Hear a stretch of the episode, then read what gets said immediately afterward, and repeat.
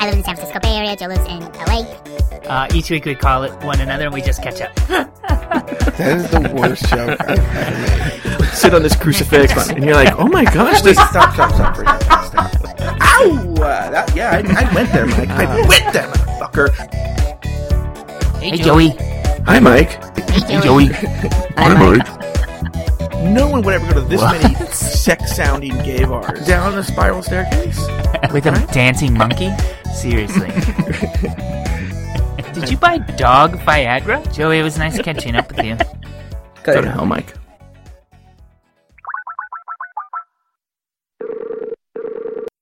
Hello, Joey.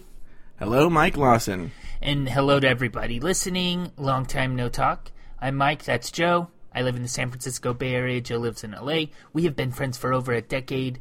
And each week we just call one another and we catch up. Yes, we do, Mike Lawson. Yes, we do. That is what we do every week, regardless of whether we release the episode or not. Yeah. that is what we do. I have some new technology going on. So, like, um, I bought a new TV. It's such a stupid long story, but I had bought a new TV, and so now my whole room is like Bluetoothed. So my computer is not close to my monitor anymore for Okay. a handful of reasons. So now I have Bluetooth headphones in, and it's kind of a little bit weird because I'm not tethered to anything right now. I'm like Pinocchio halfway through the movie. Okay, so my big fear with these Bluetooth headphones is they're not going to work that well. They work well. Joey, these are these ones in my ears right now were like twenty bucks on Amazon, Yeah, and they they work perfectly. Yeah, because I don't like these wires. Uh, there's something there's like one of those like Murphy's Law things that if you have a wire, it has to catch onto your door handle or like Yeah. a chair or something. Oh my god, Joey! Try having an insulin pump that's also hooked to your catheter. No, I'm not gonna try that. Sounds boring. stomach. Yeah, um, it it always gets stuck on drawers and everything. Totally. And then you have diabetes. Yeah, it's awful. well, are there um, wires with your insulin pump? Yeah, I have a pump that goes from the. It's not a uh, um, wire; it's a tube. So the tube goes from the pump to the uh, my stomach or wherever, my arm or wherever it is. Like an IV time. kind of thing? Like an I like an Yeah, IV. it's like a little plastic catheter that's in my body. Yeah. Does it hurt? No, you usually never feel it. Every once in a while, you feel it, but Does it ever itch? a little bit. I change it every three days, so it's not like, you know what I mean. Like and when you take it out, is there a hole there? a little bit, tiny, tiny, tiny. Yeah. Has Steve ever tried to have sex with the hole? Ew. Stop, Joe. Would you let Steve have sex with your uh, No. diabetes pump hole? You're being stupid. Would that be hot? Um, you're being stupid. What are you, do you have any um technology issues? well, don't you want to explain to our great audience where we've been? Yeah, I was trying to segue you because we have these oh, technology I thought you were. I thought you were doing. Yeah, I thought you were doing the whole like, what's going on in L.A., Joey? Oh, yeah. so, um, Mike and I actually recorded a show. We really got ghetto about it because um, right after we recorded the last episode you heard, my computer completely died and crashed. I'm not going to get into the details of it, but uh, I will say I was very proud of myself because I essentially have a new computer for forty dollars. But I had to take it into the Apple Store a couple of times and this and that, and I, I this is the Yada, first yada, day yada. yada yada yada blah blah blah so this is the first I, this is the this I'm oh, this computer is in my hands for only an hour a few hours now I've only had it and the first thing we did was make some new content for our wonderful listeners that's one of the first Yeah. things we're doing with my new computer And we do it for free, but if you wanted to, you could write us an iTunes review. That would be really helpful. That's yeah all we, we ask don't for. ask for any donations or anything that even though I will say my birthday is coming up soon 4th of July I do have an Amazon wish list People are welcome Okay. to buy things from it. I'm not like some people who have very expensive things on there. I have Okay. relatively cheap things. If anybody, Are you talking about me? No, no, no, no. Oh, because I have expensive things. I never give mine out though. Mine is more like placeholder for shit that I want to buy. well, I have that So too. like I have like a camera that I really want, but I'm not expecting somebody to go get me that camera. no, I have that wish list too. It's private, but you know, I often participate in these Reddit gift exchanges, and Mm-hmm. so I have one that's just I have one purely for those Reddit gift exchanges. Oh. And it's just like little tiny things that I'm like, oh yeah, that'd be cool to have. if Someone bought it for me. So, I, I, did we even say this? We so we recorded an episode, uh, but it got um, kind of all fucked up. Joey didn't have a computer, so he was like, "I'll just record it on my iPhone." Yeah. And then I couldn't get the file to import properly, but also secretly, Joey, I didn't want to edit it. Oh, I, kinda no, was- it's not secret. I knew, I, knew, I knew you could totally get it. I, I, I was with somebody when you sent that. I was like, oh, Mike Lawson doesn't want. I go, I, No, I genuinely couldn't get the file to import. Genuinely. 103 episodes, Joe. 10 episodes, Mike. You can't episode one more episode. You can't edit one more episode. Uh, yeah, but you know what? It wasn't that big of a deal to me because uh, I listened to my side of the audio, and I, of course, you know, I just You listened I'm to a- just yourself? yes. That's so weird, Joey. Well, no, I only listened for like a second just to hear my audio quality. Oh, the quality. Yeah, yeah, and I noticed that I was overmodulating like crazy. So it was one of those. I'm not going to even do an impression of it. I don't want to hurt anybody's ears. But it, I, I misjudged how close. I, thought, I'm, this needs to be really close to my mouth, and I need to talk really loudly. So I just sounded like a standard uh, episode of any terrible podcast you listen to. That's not ours. Hmm. Um, so so tell me, Joey, what's up with you? How are you? I'm doing well. Um, la- well, uh, last week, the um, I was hanging out with friend of the show, Paul. Do you remember Paul? Friend I of the do, show. yeah. He's the one. Yeah, he. So one of the things I learned was um, his boyfriend, as we know, loves to collect dolls, particularly like um, doesn't really like Barbie dolls. I've never I've never actually seen him with a Barbie doll. This is what he likes: uh, superhero action figures, Yeah. dolls from cartoons, Monster High. He loves this Monster High. Okay. And Ken, the character Ken from Ken and Barbie, loves Ken. Oh, loves his Ken. So uh, he was at a, a Kenvention last week. You ever heard of one of these Kenventions? You've talked about it. That's the only reason I know it. Well, it's funny that you said that, Mike Lawson. You're. We've only mentioned it on shows that have never been released. Oh, really? yeah, it was it was mentioned in that uh, in that episode where I had to cut it out, uh-huh. and uh, also last week. Oh, right, right, right, Yeah. right, right. Oh. yeah, I know all about it. Yeah, so John last Saturday, uh, last weekend was at a convention. So he was in San Diego the entire weekend. So I went with a friend of the show, Paul, to well, he went with me to something. I went with him to something. Uh, he went with me to Tacolandia, which is a taco festival in downtown Los Angeles. But I Oh, yeah, I know. I know all about that too. I wonder how you've heard. Well, Mike, you're so prescient. Um, but uh, with uh, John, he uh, went to this. Uh, no, I'm sorry, not John.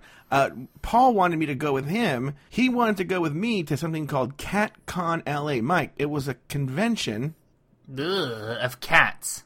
of cats. For well, not cats weren't there. Well, there were famous cats, but no, peop nobody brought their cats.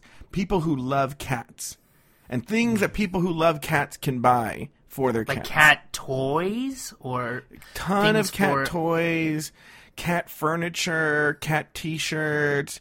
Was cat there, like, this, a- cat that? like cat organic cat food booth or something like oh, yeah. specialty Oh, yeah. cat foods and yeah. Oh yeah, and you know, like at these, I'm sure you go to a lot of diabetes conventions. Let me ask you this about diabetes stuff: um, Are things way overpriced at the conventions? Yeah, I think so. There's not a lot of selling going on at the conventions I go to because a lot of them are like, um, it's more informational because it's like, um, like diabetes educators come see all this stuff and take back resources. It's not so much like buy these things for your diabetes. Does that make sense? Yeah, So it's not so much about selling. yeah. So th- they had this one like carry-all case. It was a cool-looking carrying case for your cat, so you could travel with him. Oh, Paul was so ready to buy this thing, and it was hundred and eighty dollars. Mike Lawson, it was no bigger than like your average gym bag. Okay, but a cat could fit in it.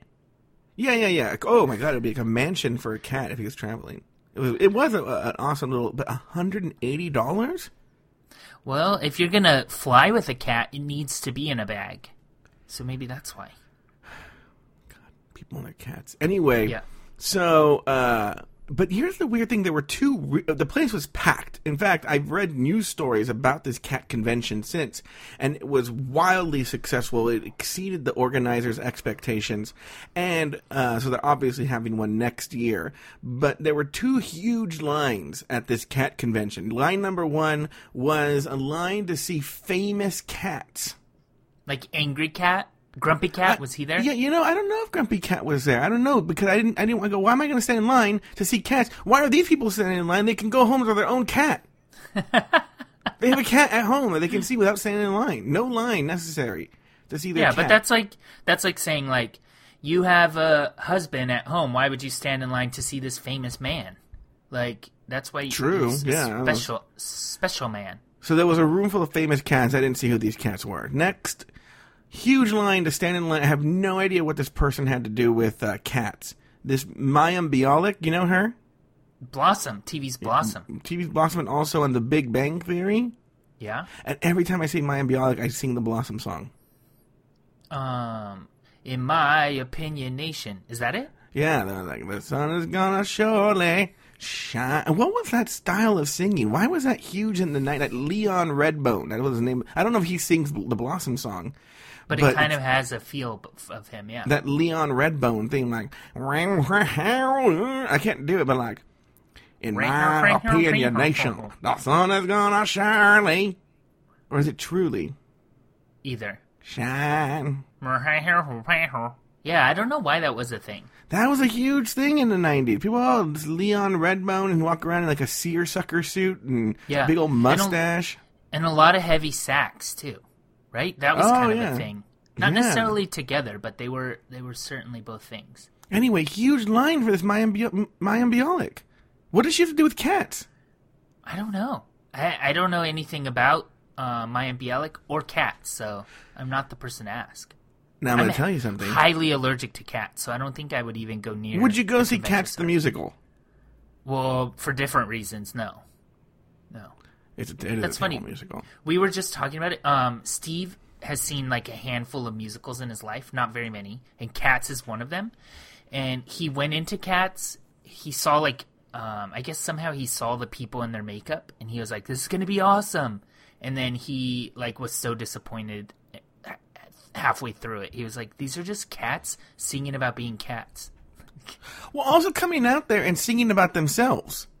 Yeah, You know, it would be like it's like it, it, that's all. It's a series of, of it's a show where it's a series of songs where just think about it, each character just comes out and says, "Here's my story."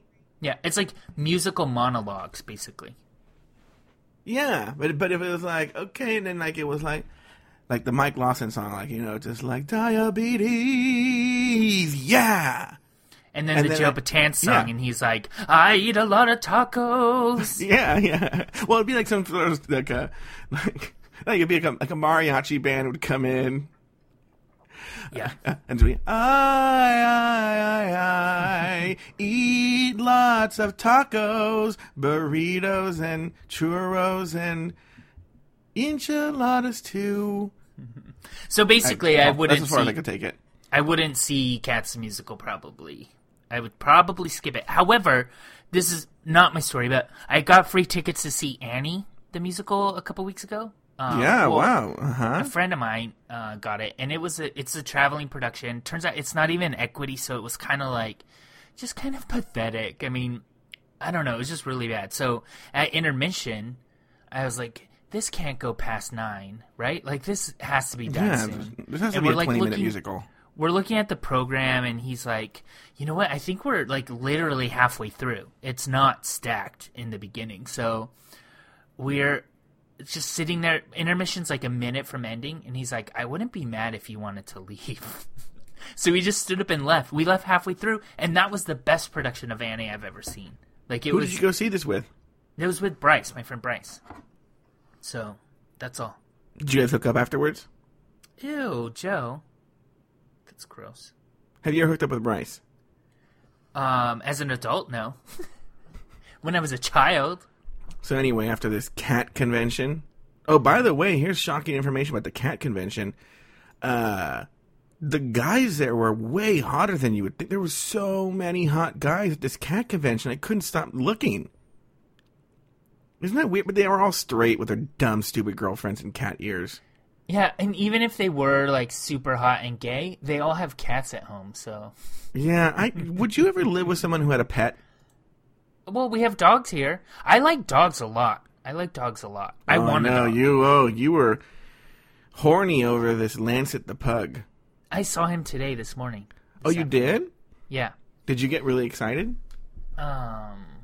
No, I mean a little bit. I love him. I know. You know, I just really can't get into animals. Like I'm fine with them, you know, but I just really can't get into them. Yeah. I don't know. So Hawkeye's at the cat convention. yeah, but so then I we really leave the cat think- convention, and then so here's here was the deal with Tacolandia. Is I had a ticket for Tacolandia, okay, one ticket. one ticket, and I there's two kind of didn't want to go actually. So I had told uh, Paul, I said, listen, and Paul really wanted to go. Like it, it was sold out. It was like so, beyond sold out. Okay. So I go, listen, why don't we go to this place and we'll make a deal. Whoever gets what they want first, that's what we go with. So if someone wants to buy my ticket, I sell it to them and we're done. Yeah. Or- we'll go and we'll go get tacos somewhere else. Yeah, we'll go eat- Right. eat somewhere else. But if you find someone who's selling a ticket right away, then we'll buy a ticket and we'll go to Tacolandia. Okay. Okay? Mike, as soon as we get there, we pass this guy, these, this Mexican guy and a Filipino guy talking. And the, Mex- the Filipino guy's, the Mexican guy goes to the Filipino guy and goes, You looking for a ticket? And the Filipino guy's like, Oh, yeah, but I'm just looking for like one ticket. And the Mexican guy's like, Oh, I only got these two, man. And the guy's like, Hmm, will you sell the one? And the Mexican guy's like, Hmm. And so I tell Paul, I go, listen, oh, hold on, hold on, hold on, hold on. I say, stop. And then I, well, listen, listen, listen. And the Mexican guy goes, okay, but I'll sell it to you for like, because one ticket for like 60 bucks. And I, I was just selling mine for the covered price, which was $35, right? Right. And the Filipino, I mean, the Filipino guy goes, uh, wow, you can't come down? And the Mexican guy's like, nope. He's like, okay, and he gives the guy sixty bucks and goes on his way. So I go. I go like, listen, this guy only bought one ticket. That means that the Mexican guy has one ticket. Maybe we can get it for him for like thirty bucks. And then Paul goes, dummy, you could have just sold the ticket to the Filipino guy for thirty-five bucks. I'm like, Seriously. Ah, what is wrong? I was because I was in so like trying to find Paul a ticket mode. right. I wasn't in trying to sell a ticket mode. You could have like just sold it for a little bit under 60 or I don't know, even just a little bit more than your 35. You know? I know. Well, then I thought, well, if this happens right when we walk up, this is going to be. We got there like super early. There was no line or anything like that, right? It was like like ten people in line to get in. Because I think it op- the doors opened at three, and we got there at two. So I'm like, well, we if we just see this in two seconds, we're going to either get a ticket or sell a ticket in ten seconds, right? We were there for an hour. Still, Why nothing. didn't you bu- you why didn't you buy from the the He took off. guy? He took off.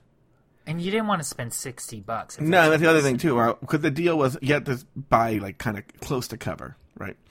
So somebody tells me that's there. Can I tell them I'm trying to sell a ticket or buy? I was like, All right, go on Craigslist. There's a ton of them on Craigslist, right? Uh-huh. Sure enough, I go on Craigslist on my phone. There are, but every time I call one, either someone sold it or they already found one. Like I can't Yeah. get anything, right? What about like StubHub?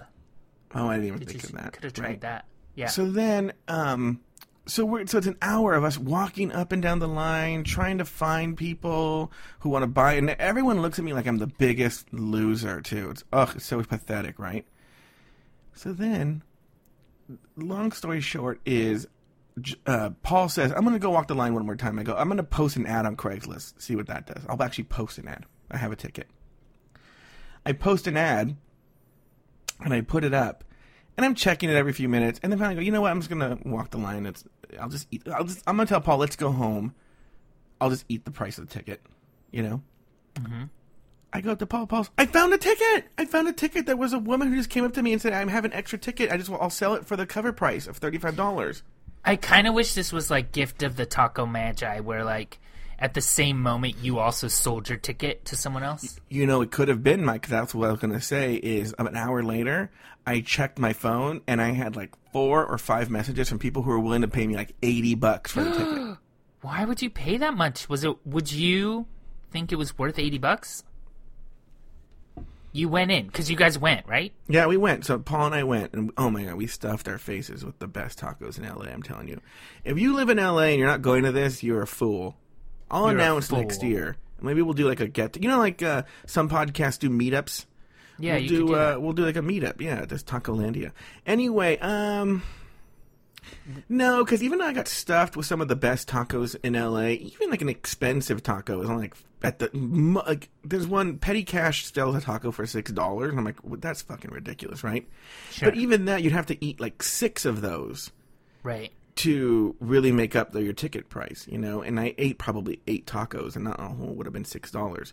So, um, no, I think eighty bucks is a little pricey. But if you're willing to pay, look, But maybe if a bunch of your friends are going, no, I Yeah. really even think just go buy a pizza and wait for them to get out. You know? I know it's not worth. It's just it's. By the way, these are all tacos that are like establishments in LA that you can go around and pay no zero dollars, you know, and just go eat them yourself. Right. Was that atmosphere cool at least? Like, was it? Kind Yeah, it was a really cool atmosphere. It was in like Olvera Street, which is like the really you know Olvera Yeah. Street, but like there's like it's Yeah. the first street in LA. It's very like like kind of Spanish style, like um, adobe structures and like mission style. And it was a really cool spot. And they have ba- it was really well done this year. Bravo LA Weekly for putting it on. But that being said. Uh, I wouldn't have paid eighty bucks for it. What's going on in the Bay Area, Mike Lawson? What's been going on with you? Well, this is kind of. I mean, this is me. It's not so much Bay Area. On the last episode, I told you how I was going to Boston. Remember that? Yes, We put that episode out, right? yes. Did we? Okay, good. So I went to Boston, um, and you might remember I also told you I was going to room with a scholarship winner during my travels there. And he's a nice guy, but something about his personality is grating. I told you that. Mm-hmm. And a good example, Joey, of him being annoying is when we were in Boston, we're at this cocktail event, and I was kind of standing near him, and he pulled two cell phones out of his pocket an iPhone and an Android. And I'm like, oh, do you have a separate work phone? And he said, they both work. And like, such a dad joke. And I like fake Yeah. laughed. And then I'm like, is the iPhone or the Android for work? I was just curious, like, which was which. And he's like, Mike, they both work. Uh, And I'm like, I just turned around. I'm like, okay, goodbye. like, I have no patience for that. So when I got to Boston and I checked into the hotel, I was trying to think positive. Like, if I think that this situation is going to be awful, it's going to turn out awful, right? So I was trying really hard to not get angry about something that didn't even happen yet. So as I'm walking to the room, I'm like repeating in my head, this is going to be okay. Don't allow him to annoy you. Everything is okay, right? And when I get to the room, he wasn't there, but all his stuff was, and he had unpacked. And there's this giant, giant CPAP machine. Like, do you know what's a what that is? CPAP machine? No, what is it? It's for like sleep apnea, and basically Okay. it, bre- it breathes breathes for him while he's asleep. Mm. So he, I guess, sleep apnea, and people will correct me if I'm wrong. I'm sure, but like um, sleep apnea, people like stop breathing while they're asleep, and so Mm-hmm. this kind of like keeps pushing air into you so that you don't that it doesn't allow that to happen. And so when it hap- when I walked into the room, I was like, "Oh my god, this is gonna be. Oh, I'm not gonna be able to sleep this whole time I'm here." Because there's this big ass machine, but it turned They should out have a machine for you that uh, prevents you from hearing that. Yeah. But it actually turns out that the sleep apnea machine is pretty relaxing almost. It was kind of like white noise, but it also had like a rhythm to it. I don't know. I didn't mind it at all, it turns out. But um, Boston is nice. The main reason I was going was because we host this like networking event uh, for people in industry and stuff, and it's one of our biggest our biggest uh, fundraisers that we do. And Yeah. We had this diabetes comedian come out. He does like um he's trying to start a nonprofit about diabetes and comedy or something. He's Atlanta based.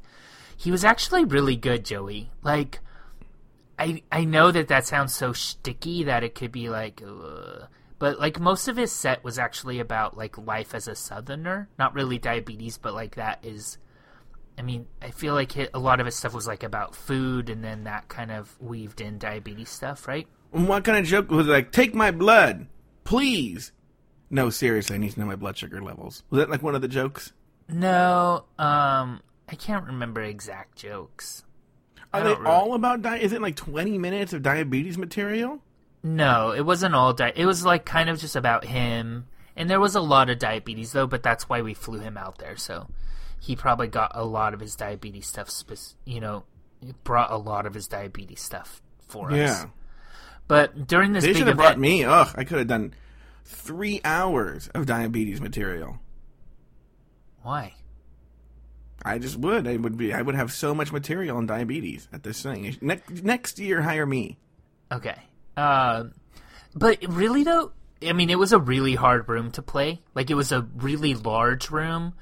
Um, the acoustics were not made for that. But then also, like these people are here for a networking event, and they're all standing in ties, and you know what I mean. Like it just was not the perfect space. He did really good, but even if he is he a corporate comedian? Because I mean, here's he's done thing, corporate yeah. stuff. He's done corporate stuff before. So corporate I, is where the money is. I'm telling you, it's where all the big money right. is in comedy. The money, and I think he like he wasn't phased by the like really cold reception of the room.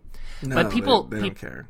People laughed. I really do think if he did bomb, he didn't. But if he did bomb, like it still would have been successful because like bringing him, I don't know, just was like it was a good event. I think everything was good. But let me tell you, Joey. Um, during this event, my boss gets up to talk. Luckily, the comedian had already done his thing. My boss gets up to talk, and this man stands up right by the stage and face plants, fa- face first into the, s- the floor. He's and then he has a seizure. What? And yeah, just like shaking, all of that. Um, and so this room is filled with 150 people. Half of them are doctors, and the other half have diabetes, pretty much. So, like in five seconds, five doctors were on top of him. Right?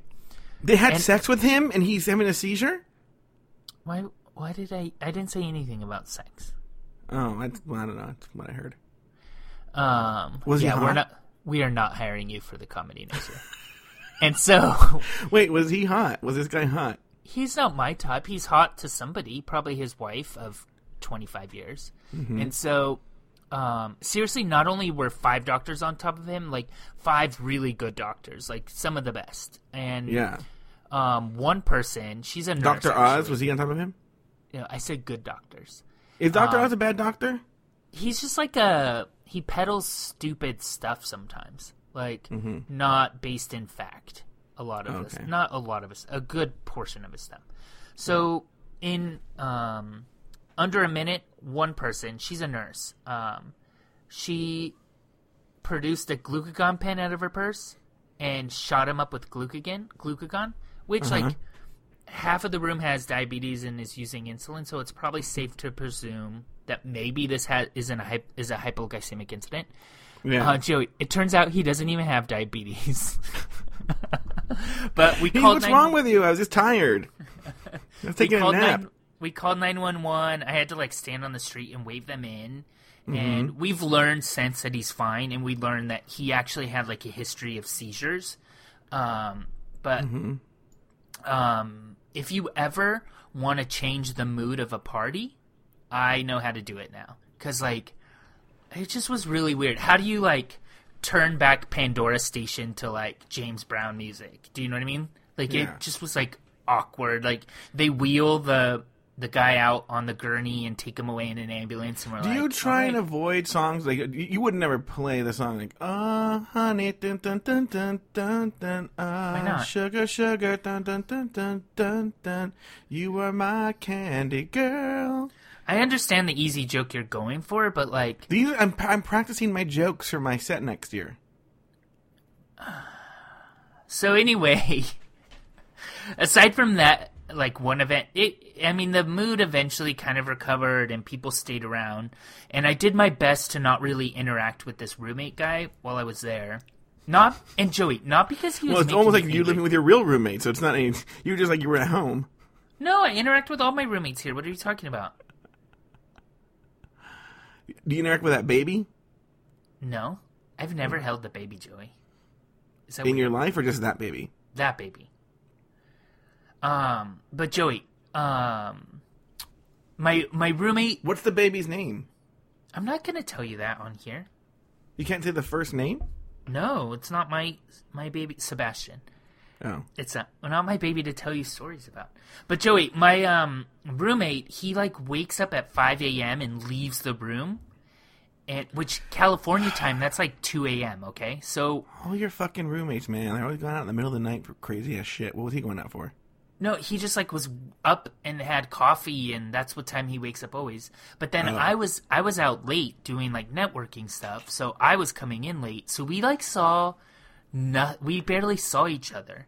And then on the last day, he woke up at 5 a.m. By the way, his flight was after mine, and he woke up at 5 a.m., got ready, and he left the hotel before I even woke up. and I, I woke up, got ready, packed, went to breakfast, came back and got my stuff, and then went to the the airport, and I was early. But Let me ask you a question because you're rooming somebody. Do you have a chance to ever, like, you know, take care of yourself? No. Mm-mm. I mean, if I really wanted to, in the I was alone. I mean, when I woke up each morning, he was gone. But when I'm, I mean, I had stuff to do, so like taking care of myself wasn't on the agenda. Do you know what I Oh, mean? you see, when I have stuff to do, it's the first thing on the agenda because I want to clear my head, so to speak. Oh yeah.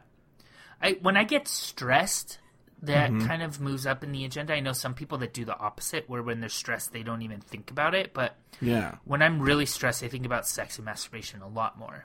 But anyway, Joey, Really? when he left, he left. He wrote me a note, and he thanked me for being such a good roommate, and he said he wished we had more time to interact. And Oh, you see, lesson learned. Lesson tipped- learned. Joey, he also tipped the cleaning crew really good. Wow. So I didn't, I didn't even feel like I needed to leave any extra because it was like a good tip. yeah. And I even took some. No, I'm just kidding. Yeah. Exactly. I I pocketed it and left it left a five. yeah. Just kidding. Um. So yeah, what's the lesson that I learned? Don't judge a book by its cover. Yeah, but I already read part of the book before I went there.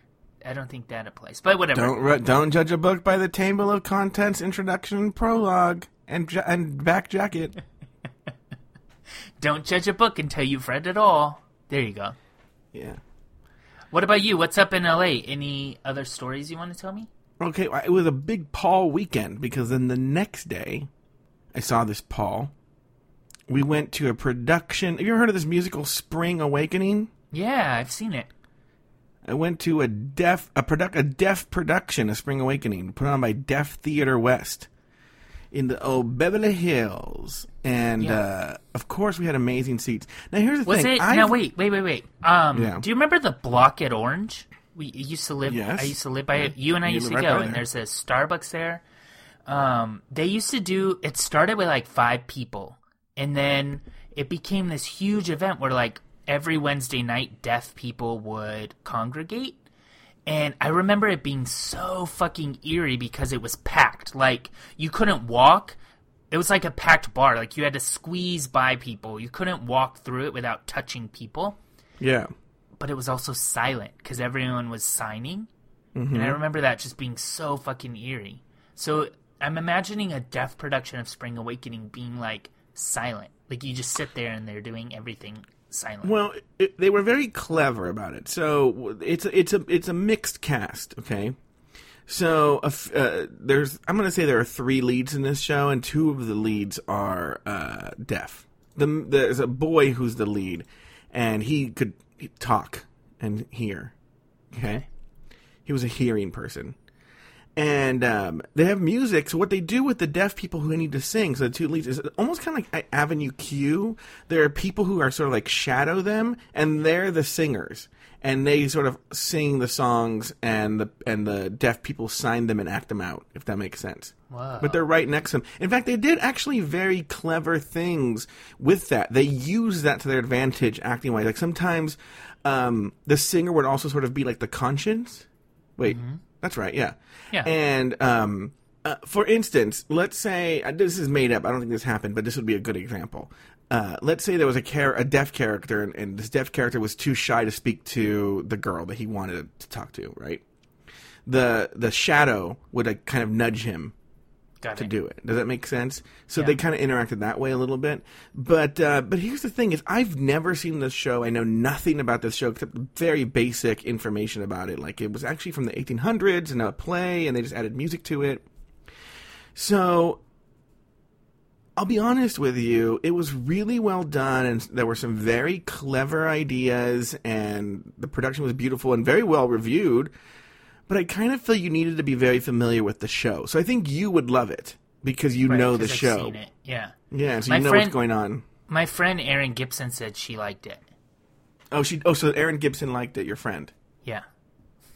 Um, I, I- it's funny. I really wanted to like it, and I did. I do. I have positive things to say about it. It's just, it was unfortunate that I saw a really good production of a show I didn't know because I really don't really didn't fully understand what was going on with the show. Sure.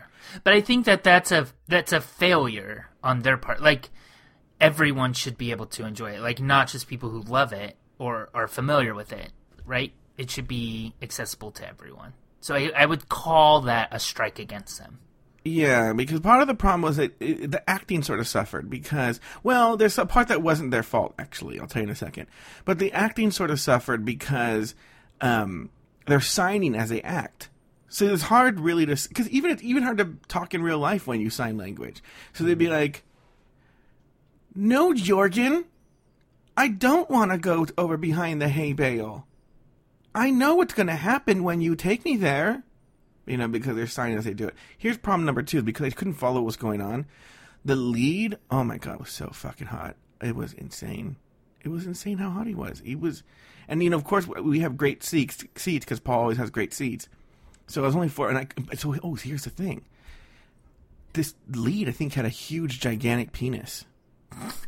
Yeah, uh huh. No, Paul and I were talking about it afterwards because Paul was actually going to call him in for a meeting because apart there were other attractive people in the cast. In fact, the cast was very attractive.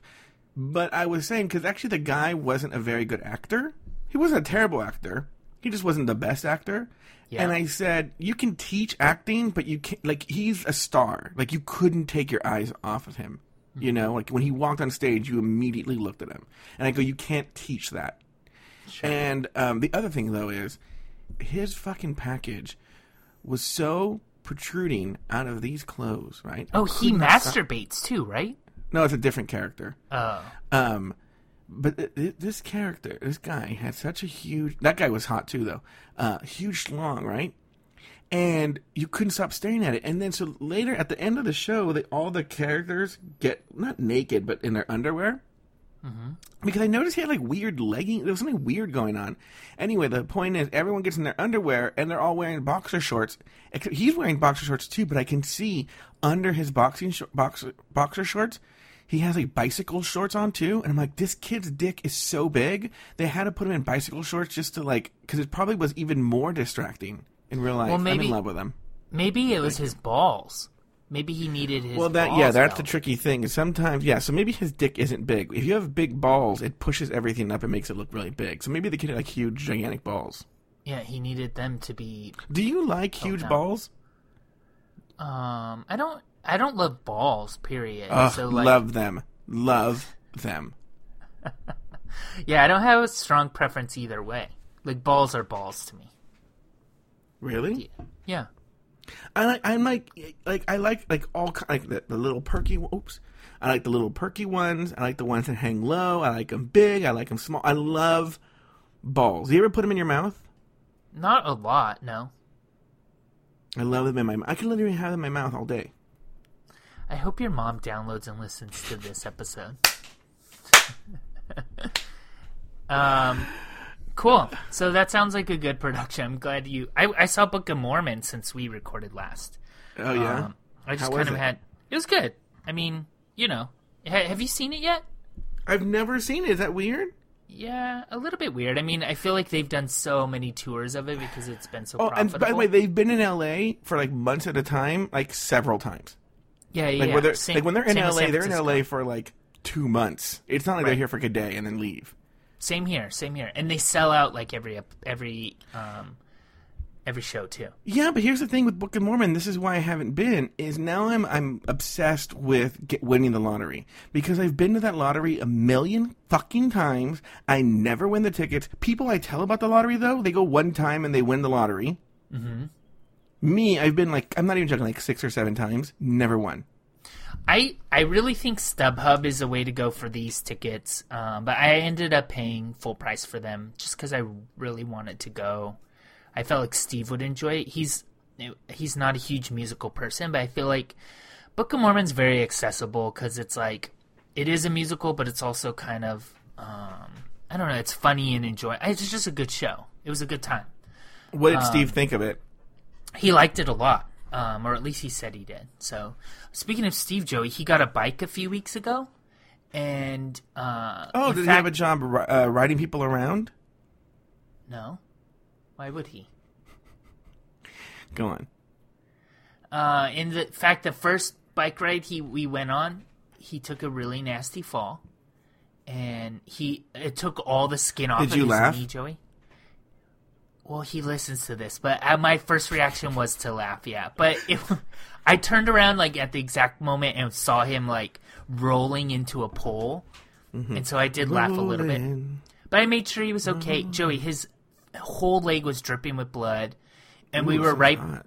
We were right by an IKEA, so we went Mm-hmm. into IKEA, and he told them that he fell in the parking lot. and Meanwhile, he turns around. You're eating those dumb meatballs. yeah, oh, and laughing. yeah. and they were super nice to him, and they cleaned him up, and like he Were wasn't. like, oh, it looks like you cut up your schlurgen? Yeah. Instead of a band aid, they give him like a, a first aid kit that you have to assemble yourself. Um, they And were. the, uh, the, all the instructions are just little pictures like a guy like hurting his knee. Now let me ask you this: Do you have to walk through like the kitchen area and the living room thing, like all through the whole thing to get to the we- first aid? we entered through the exit, so it was easy. But we Yeah, were. I bet. It, I, don't you always enter through the exit? No, they make you walk through the f- long way. The exit Oh actually they yeah, I, very. I heard about you. I know they, they did. Oh, I get it. They make it very difficult to get through an IKEA, but they were super nice. He didn't like he wasn't trying to scam them. He just wanted a free band-aid, you know? So he has this nice new bike and he wants to ride it a lot. And this past weekend, uh, I was like, why don't we go on this ride? I found it online. It was like 15 miles. It was rated as an easy ride. And I don't know how bicyclists can do this. Like, you need GPS. How do you function without GPS? This had like a million little turns, like right on this street for half a mile, and then turn on the fourth left, which Yeah. is like Jackson Street, and then turn right onto Oak Street. It was like impossible. So we got all prepared to do it, and the route begins near UC Berkeley. It was like a mile and a half from my house where the route actually began. So we mm-hmm. get on our bikes and start. And I'm so out of shape, Joey. There was a hill where at one point I was certain my heart was going to pound out of my chest. Mm-hmm. And at the top of the hill, I'm like covered in sweat. By the way, Joey, we're not even at the route yet. We're on the way to the route. And I'm like covered in sweat, dying. I could barely talk. And when I finally catch my breath, I ask Steve how he's doing. And he's like smiling and not sweating. And he's like, I'm fine. So well, Asian people don't sweat. First of all, we, yes, they do. And we bike well, a little not, bit not- more. they don't sweat the way white people do, though. Uh, We've talked about this. he's also much more fit than I am. So we bike a little bit more, and there's uh, What does one he more. eat? What do you mean? What kind of, like what would his daily diet, a typical daily Steve diet, consist of? Well, he does this Soylent thing for lunch every day. M- M- I would, Mike, that was gonna be one of my stories. I've been, I started doing Soylent. Oh, really? Yes, I, I hear it's really disappointing. He does. I mean, yes, it's so unfulfilling. yes, yes. But but I guess this kind of reminds me of our friend Christina, like who's on this like crazy diet where they don't eat for like months. okay, finish they- this bike story, then we'll come back to Soylent. Okay, okay, okay. So he's like fine. He's like, you know, smiling and like running circles around me, and I'm about to die. And there's one more hill, and I, before we're even at the route, there's another hill, and I'm like, this is not gonna work. So when we get to the top of that hill, I was like, you know what? Uh, I don't know that we'll be able to find the route because of all these turns and everything. so why don't we go somewhere else? So he follows, and I take us basically to downtown Oakland. And when we get to downtown Oakland, I was like, "Are you hungry for lunch?" So we stop at Umami Burger. Do you know this place? Oh yeah, it started in L.A. Um, so we eat there, and we eat all this fried food. Mm-hmm. And then we stop at a farmer's market so I could buy fruit and strawberries to go on ice cream later. so it basically stopped us from going on a, ri- a bicycle ride so that I could have fried food and ice cream That's, toppings. that's my typical. we- That actually sounds like me hanging out with friend of the show Adam Vaught. Yeah, does he Adam Vaught try to get you to like bike ride? Oh ride? yeah, oh yeah. One time we went to this movie. Uh-huh. and I think someone dropped me off at the movie, but he had his he, like the deal was someone dropped me off, and then uh, I was going to meet Adam Vaught at this movie, and then Adam Vaught was going to drive us home. You know, Yeah. we walk out of the movie, and I go, uh, "Where's your car?" The parking lot right by the theater. He goes, "Oh, I parked uh, a mile away on purpose because I want you to start walking more." Oh That's my god, good I was never angrier in my entire life. I've never been so angry. I was like, I don't need lessons. No, don't teach me lessons. Sure. Well, like, Okay.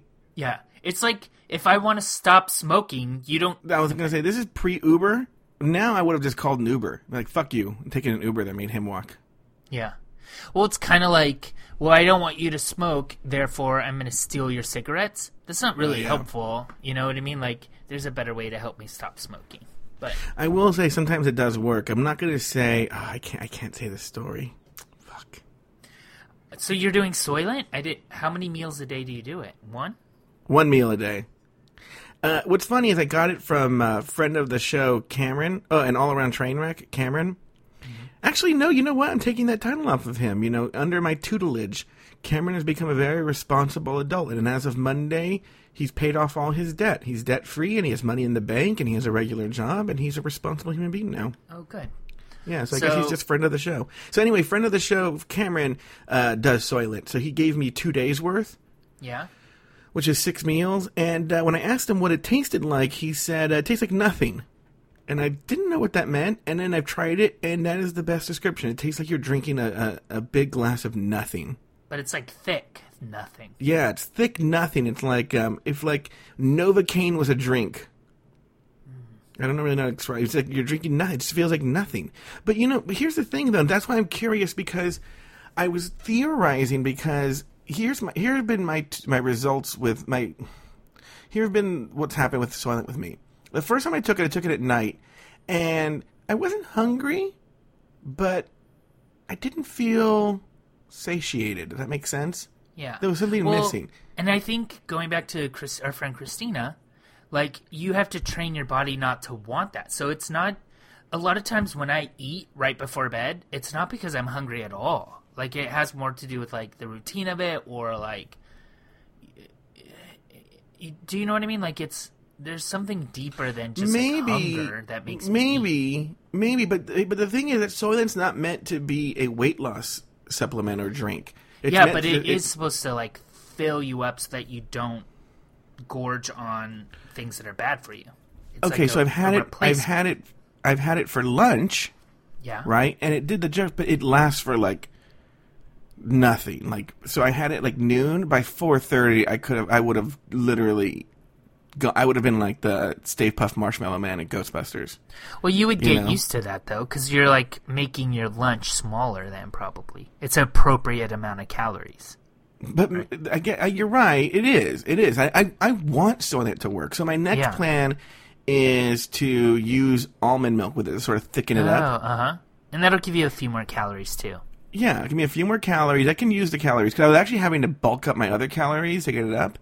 So uh, yes, I, I might try and, and like thicken it up that way and uh, see how it works. And I want Soylent to work because the way it is now, because I'm trying to eat healthier. Like I have a healthy breakfast, great. I have a healthy lunch, great. Right. But then, like, to, but with lunch and dinner, especially, like by the time I finish making lunch and clean up after it, it's time to make dinner. So I'm like, ugh, I gotta replace one of these. Uh, so I want Soylent to work. Oh my god, I would love it if Soylent worked. Right. Um. Well, I don't know. That's so.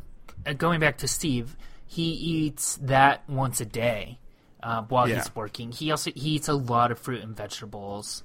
Um, this is a very What? What are those? the very Steve centric episode. Yeah, Um, Steve listens, by the way, so he'll hear all this. I know. Maybe I'm not gonna. T- I'm not gonna tell him we talk about him, and I'll just see if he'll say like, "Oh, I heard you guys talk about it." I talk about. I was talking to my. I had lunch with my brother today, but I left. I'm like, I'm trying to eat healthier. I had like literally like a Yeah, brisket sandwich. covered in cheese. No, it had no cheese on it. Actually, brisket's not that. It's not bad. It's a lean meat, but it's still not. It's not the best thing for you. But I'm gonna make it up with Soylent. That's what I'm having for dinner, Oh, good. and and it will be like a, a neutral day. Probably end up being like a neutral day. Anyway, That might be point- hard for you though, doing dinner, Soylent. Then you can't. You're not going to eat again until breakfast. Holy moly! Oh, I've done it already though. and I'm fine with that. Okay. So I was talking to my brother, and we were talking about somebody else, and he was like, "What's with you fucking gay guys and your mean Asian boyfriends?" Right? And I go, uh, "Yeah," because all the stories he hears, everyone's uh, Filipino boyfriend is mean, right? He was actually saying Filipino, and then I go, and he goes like, like Steve, and I go, "Oh, I think you're talking about Rod Kyle." I go, "No, Steve's really cool." I said, "I said Steve's actually really, really cool guy." Rod Kyle, and also Steve's Korean, but. uh Rod Kyle. Um, hey. Joey, let me tell you this story. Yeah. Um, you probably have seen this has made national news, and I just walked by this building. It's like this is in my bubble for sure. Um, this shoddy balcony that collapsed under the weight of 13 people early Tuesday morning in Berkeley. Did you hear about this? The, yeah, a bunch of Irish kids. yeah.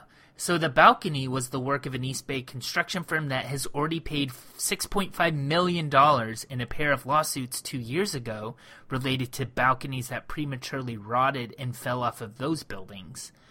Um, so this construction group, I guess, is known for this. Is something they do. This, Joey, this is like It's a horrible selling point. from the Starbucks where I get like the closest Starbucks to my house, I can see this apartment building. Like it's right here.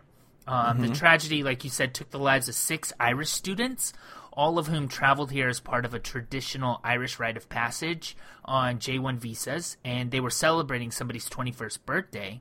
And um, the Irish Independent, which is a newspaper in Ireland, found it upsetting because less than 24 hours after this huge tragedy, um, which this tragedy was felt deeply across Ireland in the Irish American community. The Bay Area basically erupted in celebration over the Warriors NBA final win.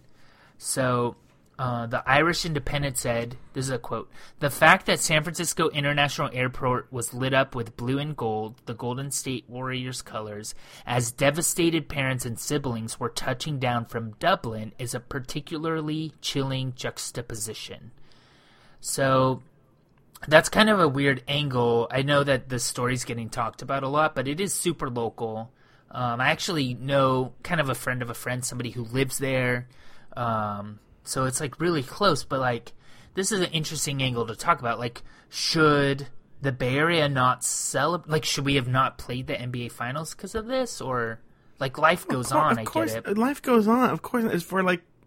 Look, it's very tragic that this happened, but like for instance, I was actually thinking about this today. This, you know, this terrible shooting happened in North Carolina. Is that where it was? Yeah. Well, I'm being told by, I mean, PC police maybe, but that we shouldn't call it a shooting either. It's like, it's a massacre. It's a more shooting kind of, from what I've read. I'm not going to get into this, but the point is, then Obama spoke on it. But then Obama came out to California today, so he canceled that. He's going to be on uh, WTF with Mark Maron. He's supposed to cancel that. Like, Yeah. no, come on, I, I need to hear Obama and Mark Maron. That's kind of a crazy get for Mark Maron, right? What the fuck, Mark Maron? I know it's that and RuPaul. He's interviewing like these fierce ass uh, black people. I don't like Mark Maron that much. I think we maybe have talked about it. Well, the thing with Mark Maron, I think he's gotten a little better at this. It used to be really bad where he would just talk. He would bring it back to himself. Always, Like- yeah, Joey. Always like big names would be there, and he'll be like, "Oh yeah, you uh, you you you sold six million records. I used to have a Yeah. record collection. You know what Yeah. records I had? Like it, it was like just the stupidest stuff would always come His, back. To it, no, you're making it. That's too obvious. What his was more like if they had something sad happen, they're like, "Oh yeah, and my dad died when I was six.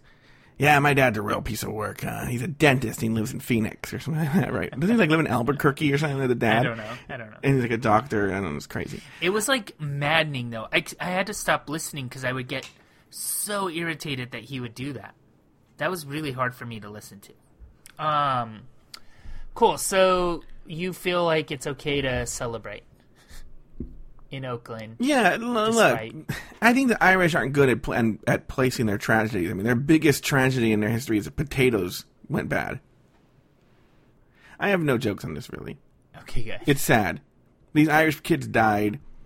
But here's the thing: I feel we're all. You never hear about a bunch of grown-ups on a balcony and it falling down. It's always because these kids they put like sixteen people on this one, like a really yeah, good was balcony. 13, it was 13 people. There's also news stories about how perhaps the balcony was just supposed to be decorative. But, I Yeah. mean, there's a door that goes out to it, so like, uh, I don't, I don't But really I don't know. But okay, I'm like. thinking about when I lived. The only balcony I can think of in my head is when, when Kate and Mandy and I lived on in Park West, Yeah. right? And there was a balcony that was not decorative. But I think if you would have put 13 people on that balcony, that would have been intense. That balcony.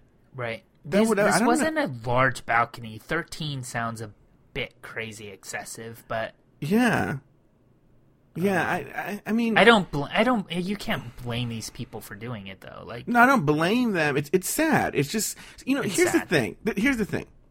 Sometimes shit happens. That's it. And it feels like we're in this culture now where if something happens, there always has to be someone to blame. Now I don't know. I don't know the facts of this case. Maybe there was shoddy work. Maybe that this balcony did have problems with it. I don't know. But Right. sometimes shit just happens. Sometimes you know, they're kids and they don't know any better. They put 13 people on a shoddy looking balcony and it falls. And it doesn't mean that it's the building's fault or the guy who built it's fault. And it doesn't even mean it's their fault. It just means it happened and it's sad. And I think we always try as human beings to place, we, we need to find a, a reason for something. And sometimes sure, there just isn't a villain, reason. the villain, right? yeah. Yeah, I hear you. Um, what what's up in LA? Any news stories you want to talk about?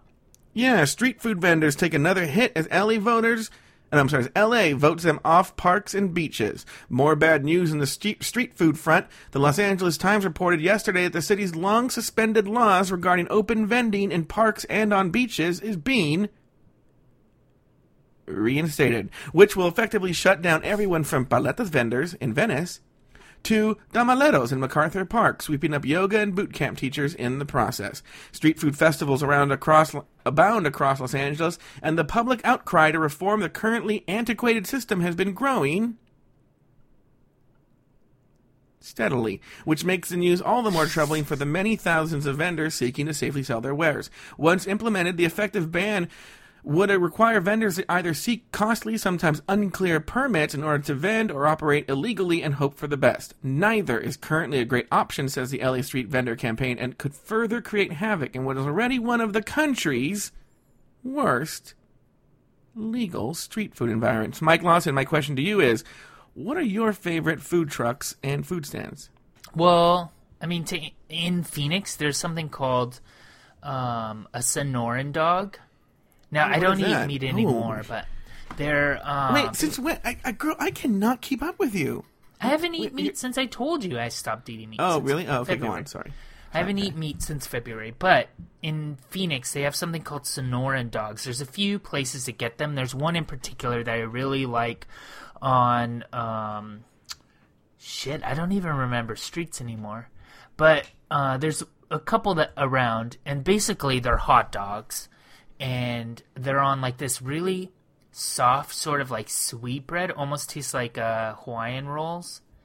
And the bacon's the hot dogs are wrapped in bacon and cooked. And then they put on everything almost like a taco. Like they'll put guacamole and onions and um, mexican mayonnaise. You do you know what i'm oh. talking about? Isn't What, it Mexican is- mayonnaise just mayonnaise? Maybe it's not me- me- mexican mayonnaise I it's think like you're talking about like that that Mexican sour cream. maybe crema or whatever Yeah, yeah, yeah. Uh, but what it's just like packed high. They'll put beans on it, cheese. It's just like delicious. It's so good, and they're always busy after the bars close. So it's usually like after drinking food, so everything tastes a little bit better, anyways. Um, and once upon a time, I would say maybe this is a sign of me getting older. Once upon a time, I would say like if food is kind of risky, it tastes better. But I do feel like if there's two issues. One, if you're just saying you don't want to go through the hassle of getting a permit, mm, maybe you shouldn't have a food truck. Like, I don't know if you should be the person responsible for serving food to people, right? But I think if the issue is that permits are like outrageously expensive and there's no way that people could pay them, that's a separate issue and that's something that should be taken care of. But I don't hate the idea that we require people to get permits and that food handlers are required to do it safely. I think that that's fine, don't you? No, I do, but that's why you know LA is particularly um, draconian in its uh, street food laws. So, for instance, New York has very, very uh, not they're not loose street food laws, but if you want to sell food on the street, there's a way of doing it. Sure. LA doesn't really have that, and, and I think it's because a lot of like the restaurant lobby or the you know that lobby is like like oh well they're gonna sit in that corner and take business from us and blah blah blah blah. So they try and do everything to prevent them from doing it.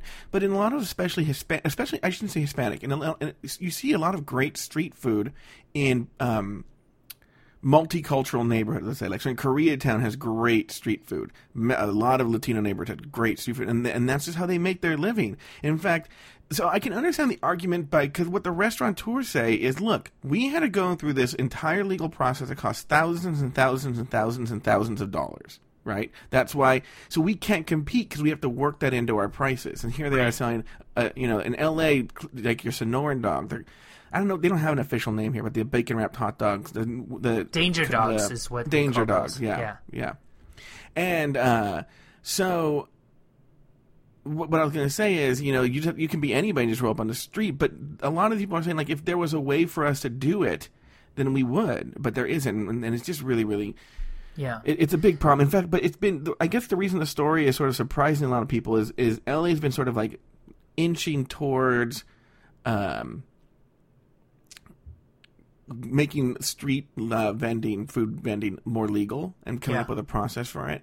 But this is sort of a step backwards because I think part of it actually is if you if you read the entire story, which I think this was interesting, was that, especially in West LA, the big problem isn't street food vending. It's there's these parks that line across the beaches, and when you drive by in any morning, like the entire park, you can't even walk through. It's just all these like boot camps and yoga things, and it's just like it's like a gym that people are just using for a free gym. And I think that's actually probably the real problem with it, but they have to do everybody. Right. I, I don't know, but uh, we'll see what happens. It's uh, because it, it tends to target illegals. I just have no sympathy if you're saying that the process is too um if you're saying the process is too difficult or too No, no. inconvenient, but if you're saying that it's too like outrageously costly, then that I think there's that just, there is no process for street food. Oh, see, yeah, I, let, then make a process. That's But what I- that's what people are saying. Like, make a process and they'll do it. Right. But do you think that like imagine the guy I mean this the story that you are reading, the guy who has that ice cream cart that walks around the neighborhoods, like if he is let's say undocumented, he's not going to go through the process. Do you know what I You're mean right. like that but maybe that could help well, I don't know. I'm gonna tell you something though. The more illegal it is, the better the food. There's that because here's the thing. I think I talked about in the show that blue corn quesadilla woman that's on Sunset and Alvarado or whatever in Echo Park. Mm-hmm. Man, those fucking tur- those quesadillas are good. That that bitch is illegal as I mean, she's not operating under, and it is so illegal. It's not. Occasionally there's like a, a, a a syringe in her food or something, but No, no, no, it's not like that. But she is around it. illegal. She's undocumented, and it, there was a news story about her once actually that was written, and she talked about how like the police will sometimes harass her. But that food is so good, man. And no, I think this might be legal, but there's this churro guy. He makes fresh churros for you. Mm-hmm. Woo, girl, I've been sort of some of the him a lot. some of the best tamales I ever ate were I was at a Walmart in Phoenix which is already an awful place to be. I walk out of Walmart and this lady's like, "Hey, do you want tamales?" And I was like, "What do you got?" And she walks me over to a truck. In the back of the truck, she has a huge ice chest, like maybe four ice chests with different Oh, yeah. flavors in them, like pork Mm-hmm. and chicken, whatever. I bought a dozen tamales for her from her for like I don't know, like ten bucks or something ridiculous. Best tamales I've ever eaten in my Yeah, life. oh yeah, oh yeah, yeah. That that's all over around Richard's house. You can't in front of Richard's house. There's like a Mexican woman waving a flag for like to come and eat like Mexican breakfast. Like, come on, come in here, eat Mexican. Like, it's crazy. It's like Yeah. a, it's like a it's like a street fair in front of Richard's house. And but there is that old lady, Mexican lady, but sitting by a, a cooler selling tamales out of her cooler. Yeah, it's Right. crazy. Um, Joey, what my, else is going on in the my Bay next Area? Oh.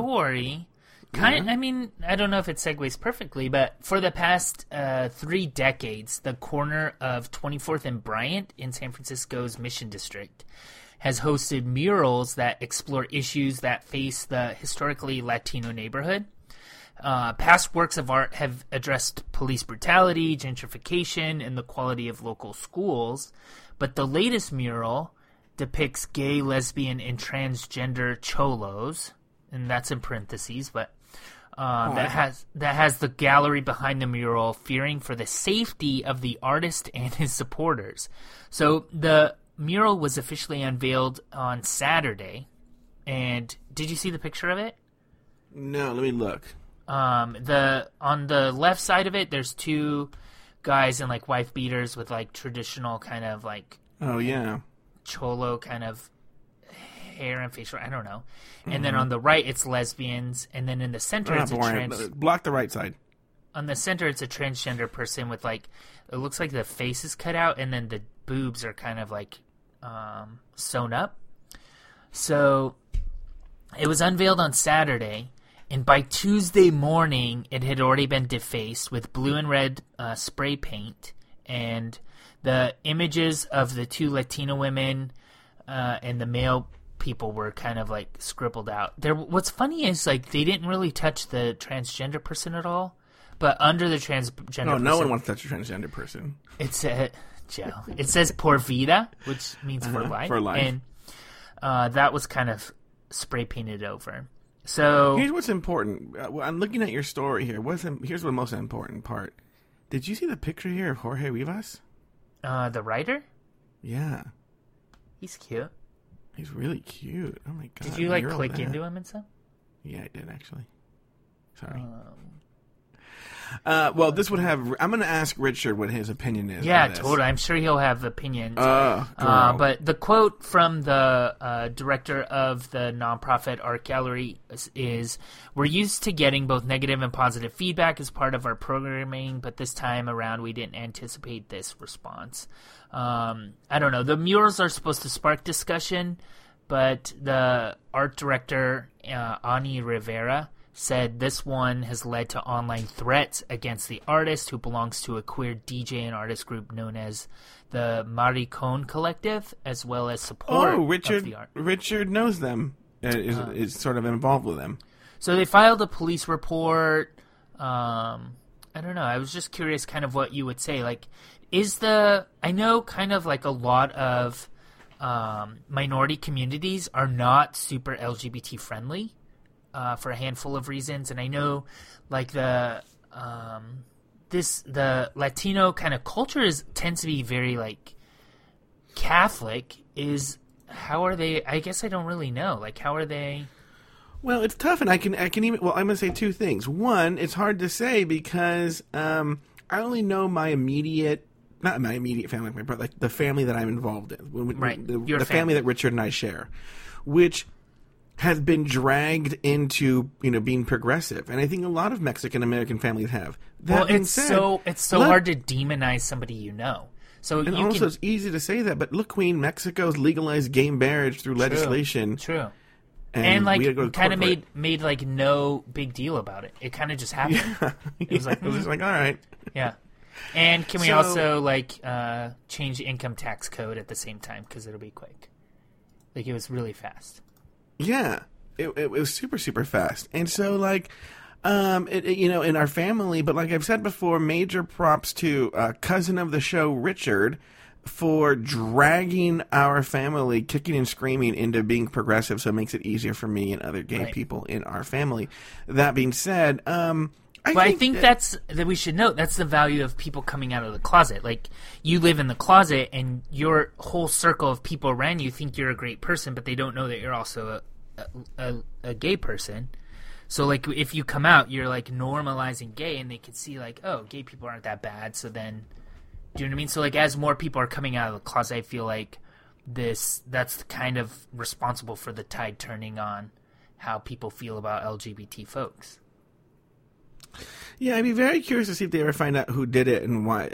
I'd be very curious. It could be, you know, I, wouldn't be surprised if it was not very young kids, but adolescents, Sure. because to them, um, sexuality is a really important thing. And so, sexual, like uh, adolescent um, thuggy kids, you know, would do this because it would be. It, it sort of rubs them the wrong way. But I, don't- I don't see anybody over twenty really doing that. the response from the nonprofit that put this up is kind of like um well the quote they're trying to say that there's no lgbt people in the lowrider community that they've never existed but they have existed in the fringes and it's because of that erasure we feel it's important to claim all ourselves so they're kind of putting words into the person because like you i kind of thought like this was like a neighborhood kid who's like you know what I mean? Like just doing something stupid, but they're kind of putting a lot of a lot more, um, I guess projecting how they feel the person who did this feels, which they don't know for sure if that's the truth.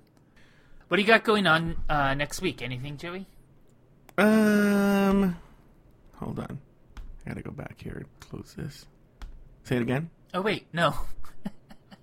Oh wait, closed everything already. Do you have any other news stories? I do. Well, let's just go to next week. Mike, we're already at um Okay, good. a lot of time. It Yeah, felt like this show was over twenty minutes yeah, it really did. it, it, yeah, it felt like the show was over an hour and a half ago. Um, what do you got going on next week? Anything exciting? Well, Saturday I am going to a super cool party at uh, the home of friend of the show, Nico Martinez Oh no, Nico and John's house. and John Marti. I'm excited. I'm jealous. Yeah. So uh, I get to go to that party. I'm trying to get see if I can get um, our friend Danny to go. You should uh, just walk all. Oh, because Danny knows John. Yeah. You should walk all around Nico's neighborhood and just take a bunch of pictures from his view from a dog walk places. What? You what know- are you talking about? He does this thing. Maybe do you follow him on Instagram? Like every time he goes on a dog walk, he takes a picture and he tags it "view from a dog walk." And Here's here's my dilemma is I might go on this uh, food tour with a famous food writer, and it literally is in Nico Martinez's neighborhood, and it ends right before Nico Martinez's party. okay. So I was thinking of just picking up because it's a potluck, some picking up some amazing Asian food along the way that I'm going to have, you know, and taking that to the party. But then that means I can't take somebody because unless Danny wants to go on this food tour. or you meet know? you there, yeah. Okay, so I got that. So anyway, that's oh the other thing I might do. I might go on the San Gabriel food tour. Cool. Sounds of fun. the San Gabriel. I'm sorry, of the San Gabriel Valley. So, yeah. Also, important announcement, which we it's too bad we skipped a week. Mike, it's uh, catching up is not participating in the Pride 48 weekend live streaming event this weekend, but I am doing a show Sunday, June 21st at 3 p.m. Pacific, 6 p.m. Eastern. It's the Joey Boo Hecker Comedy Hour starring Joe Batance. And I will be doing a one hour show from 3 p.m. to 4 p.m. or 6 p.m. to 7 p.m., whichever time zone you're in. And the Joey, so once again, Pride 48 weekend on pride48.com, Sunday, June 24th, 3 p.m. Uh, Pacific, 6 p.m. Eastern, the Joey Boo Hecker Comedy Hour starring Joe Batance. Awesome. By the Um, way, Joey Boohecker is not on the show. not affiliated with Joey Buhecker. Not affiliated. Joey Boohecker has nothing to do with the show. Uh, oh, the wait, on- hold on for a second. Hold on. There's somebody here to put, to promote the show. Hold on. Hello, Diaz. Hello, it's me, Betsy Carmichael. no, you're gonna get a cease and desist.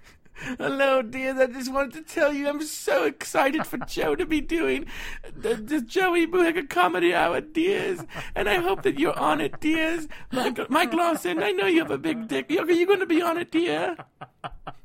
No, It's a good thing he got that troll has nothing to do with it, Diaz. That's what I told Joe Batance when he asked me about the show, Diaz. And I said, "Is that troll going to be under a bridge, or is he going to be on the show, Diaz?" And of course, Joe. Wait, what, what's that laugh he does?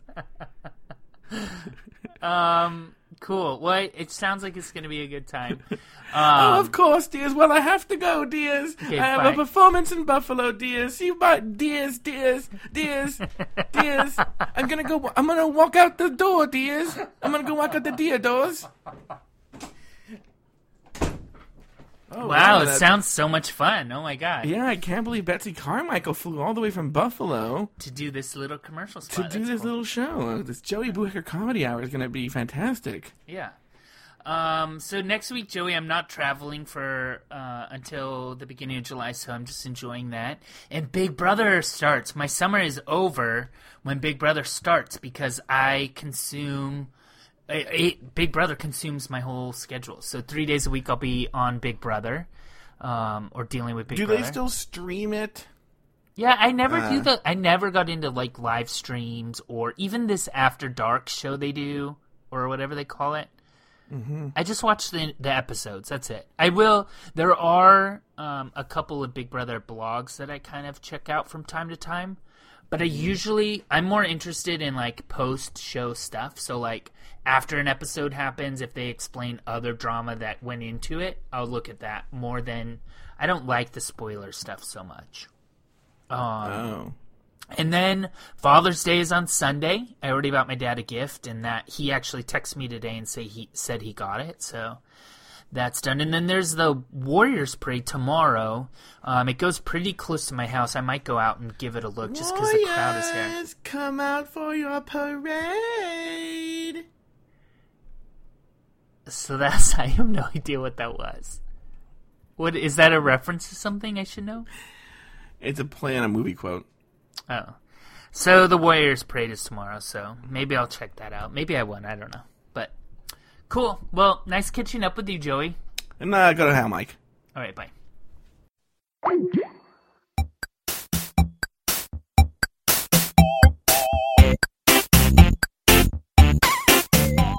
Thank you for listening to another episode of Catching Up. Find a new episode each week at cupodcast.com, in iTunes, or in the Stitcher Smart Radio app. Like us on Facebook, facebook.com slash cupodcast. Follow us on Twitter at cupodcast. Email us at guys at cupodcast.com or call our listener line at 510-239-7798.